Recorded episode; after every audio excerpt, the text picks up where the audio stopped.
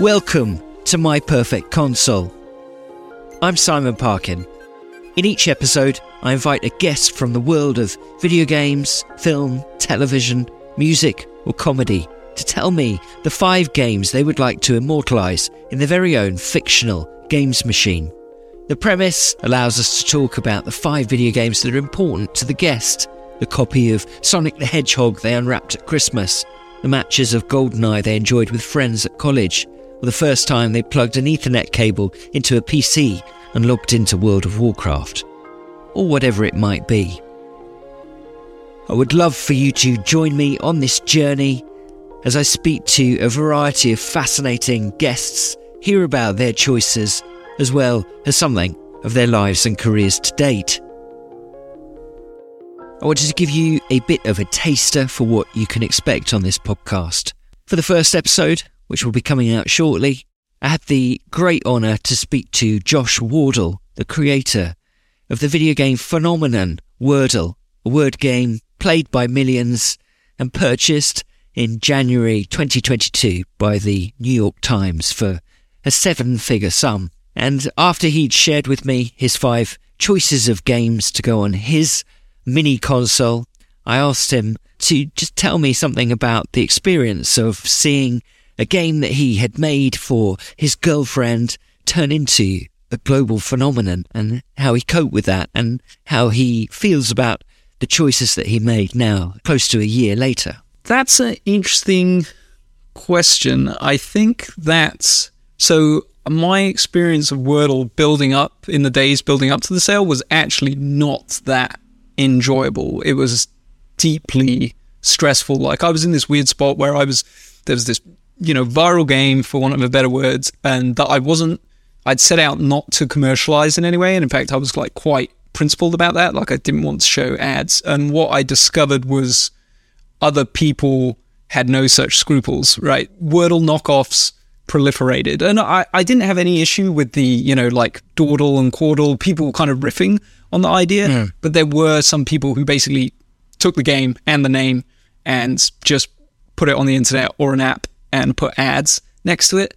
And that felt really, really bad to me, which was something that I'm still processing, actually. It's like, I had said I didn't want to make any money from Wordle, and I was fine with that. But over here, there were some people who decided that they wanted to make money off Wordle. It wasn't money I was going to make anyway, so I should have been okay with it. But there was something that felt deeply wrong about that. It left me in a position where it was kind of unclear what my path forward should be, in terms of I was giving the game away for free. I didn't want to start paying a lawyer to, issue cease and desists. I didn't want Wordle to become my full-time job. It has been this thing that I'd done for fun. And so the sale to the New York Times, part of it was to alleviate that pressure. It wasn't ecstatic, euphoric, I've sold this thing. It was more, this pressure has released, and it's not something that I need to concern myself with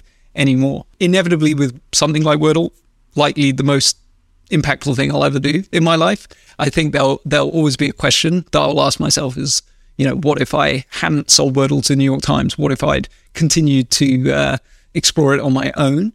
And what I have to come back to in those moments is how I felt at that time. And I was, quite frankly, miserable. I was deeply unhappy, and I'm much happier now post Wordle.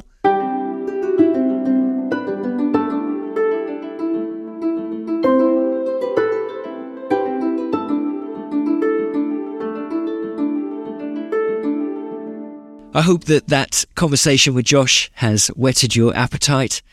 It's not all going to be serious on this podcast, so I wanted to share with you just one more clip. This is with Charles Cecil, MBE, the founder of Revolution Software in the north of England, the video game development studio behind the Broken Sword series of adventure games. Back in the 1980s, Charles Cecil had quite a colourful career and worked for a time at Activision, now one of the largest game publishers in the world, worth billions of dollars. But even in the 80s, it was a force to be reckoned with. And Charles told me a story about when one of his bosses from San Francisco came to London and challenged him to a rowing race on the River Thames. He came over to London, I remember, when we were based in Reading. And I was rowing, and I still row. And he went, "Chuck, yeah, I gather you row." He said, I'd like to challenge you to a rowing race. I'm okay, Jeff. So anyway, a few months go by, and I go, "Jeff, what about this rowing race?" He go, "Okay." So he got the whole company to my club, which was in Hammersmith. And he got into a boat, and I got into a boat. He claimed that his boat had got lost stuck in customs or something. I don't remember. Anyway, so and the Thames is flowing really, really fast. Is this a proper scull boat? But yes, this is a proper scull boat. Exactly. Yes. So the Thames is running really fast. My boss is Rod Cousins. His boss is Jeff Mulligan. So he's my Uber boss. And I'm going, God, this is. So we get into the scull. And the CFO, who's been brought along from America, shouts, "Go!" We go. He turns straight over. He thinks because he can, he's good on a scull, you know, on an ergo, that he can scull, and all hell breaks loose because the water's going really fast, and he's being dragged towards the hull of a boat, and if he goes between those hulls more together, he's going to drown. Oh gosh! So he is utterly humiliated. He's pulled out, and he looks at me and he goes, "Right, we'll do the rowing machine." Okay, Jeff. Like, okay. So I go first, and you know I'm pretty fit, and I do 2,000 meters. I do it in however many, seven and a half minutes or whatever. And he goes on there. You know, he's cut his foot, so there's a bit of blood coming out, and off he goes. And he's like sort of bat out of hell for the first minute, and then he slows down, and then he goes paler and paler and paler until he's completely white except for the blood oozing out of his foot, and he's way, way, way behind me. And it's like, this is not the way to go forward of the American company. This is not what you do. No. Shaking his fist at you, damn you, Chuck Cecil. Exactly. He stood up, and he had to be held up because otherwise he would have fainted. Oh God. Wow. I don't know why I do it. I don't know why I do it.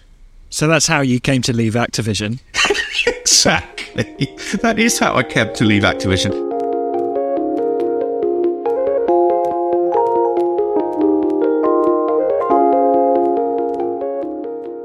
Charles Cecil is very much an anecdote machine, and you can expect a lot more where that came from. I hope you enjoy those two short clips. I have a range of fascinating, diverse guests from around the world, from different industries, and if you are interested in this subject area, then I think this podcast will be worthwhile. So please subscribe. The first episode will be arriving shortly, and we'll see where the journey takes us. Goodbye.